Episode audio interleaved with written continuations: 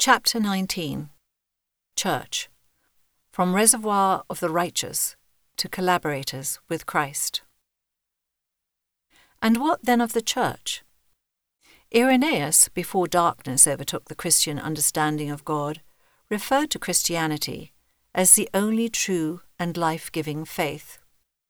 Perhaps it is a more accurate rendering of our own phrase, true and living, because it emphasizes what our faith, if accurately articulated, is capable of doing. In an important sense, Scripture, including modern Scripture, refers to the Church in two distinct, equally important ways. We have the institutional Church, with its formal incorporation and programs and policies and buildings. Its role is essential and indispensable, both for channeling the powers of heaven through temple ordinances and for creating the optimum environment in which we may learn the hard task of indiscriminate love.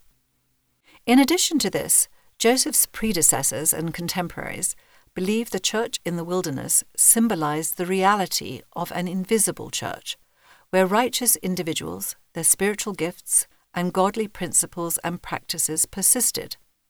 It is striking that in Joseph Smith's revelations we find recurrent hints, intimations, and outright directives to remember that the institutional church is not the exhaustive repository of the chosen or the blessed. We would do well to think of the church with its temples and priesthood as the universal portal into the heavenly family, not as a reservoir of the righteous.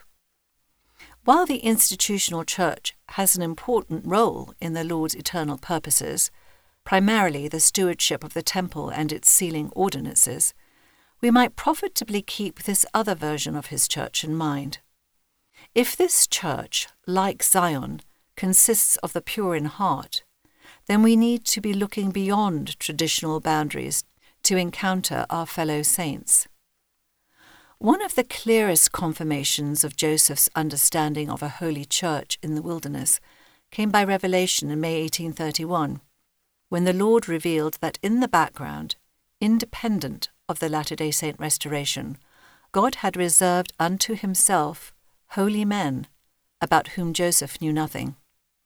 An 1829 revelation, a year before the restoration, also referred to Christ's church as already existing.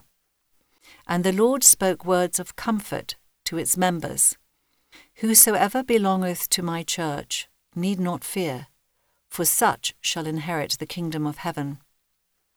The Lord reassures those faithful that this part of my gospel about to come forth will be a boon to them. I do not bring this part of my gospel to destroy that which they have received. And again, I do not say this to destroy my church, but I say this to build up my church. Therefore, whosoever belongeth to my church need not fear, for such shall inherit the kingdom of heaven. To which church is God therefore referring, if the restored church had not yet been formed? The Book of Mormon refers to a church of the Lamb of God that apparently transcends any particular historical moment or incarnation.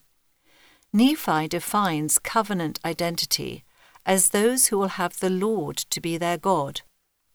In that ancient American record, covenant identity begins as a family grouping and the Nephites were particularly concerned about the survival of their line. But by the time of Christ's coming, Nephites are a group defined by their faith, not their ancestry. Through numerous dislocations and places of settlement and promised lands, the Nephites learn that Zion is a portable, figurative tent in the wilderness. All these precedents comprise a prescient warning against the tendency to associate Zion with a particular place, people, nationality, or historical moment. B. H. Roberts saw and understood the radical significance of that 1829 revelation. From this, it very clearly appears that the purpose of God in the introduction of the dispensation of the fullness of times was not to destroy any truth that existed in the world, but to add to that truth, to increase it, and to draw together all truth and develop it into a beautiful system in which men may rest contented, knowing God and their relationship to Him, knowing of the future and their relation to that future. Was this what Paul saw prophetically as the future day when God might gather together in one all things in Christ? That God may be all in all? We need to find new ways of balancing faith in the divine foundations and mission of the restored Church with a humility of language and self conception, a generosity of vision appropriate to its destiny. Jakob Böhme referred to this invisible church as the church without walls. Martin Luther King Jr. appealed to the tireless efforts of men and women willing to be co workers with God. William Penn calls the Zion builders the humble, meek, merciful, just, pious, and devout souls who are everywhere of one religion. And when death has taken off the mask, they will know one another, though the diverse liveries they wear here make them strangers. Elder Theodore M. Burton warned Latter day Saints that we have a tendency to forget that we are part of a total community, that we are all members of one family, for God hath made of one blood all nations.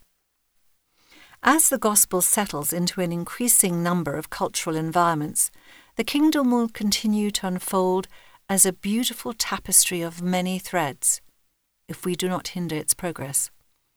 Zion will continue to be found and to be built up in an array of settings, and like the wind that bloweth where it listeth, with its invisible comings and goings, the church of the Lamb of God will reach further than we can possibly know. As Julian of Norwich wrote, And then shall none of us be stirred up to say, Lord, if it had only been thus, it had been well. But we shall all say, with one voice, Lord, blessed must thou be for it is thus. It is well.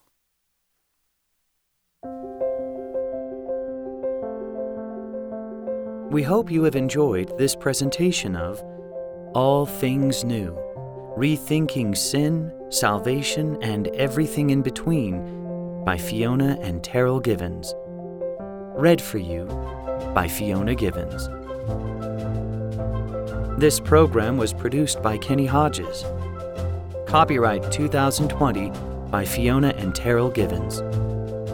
Production copyright Faith Matters Publishing. All rights reserved.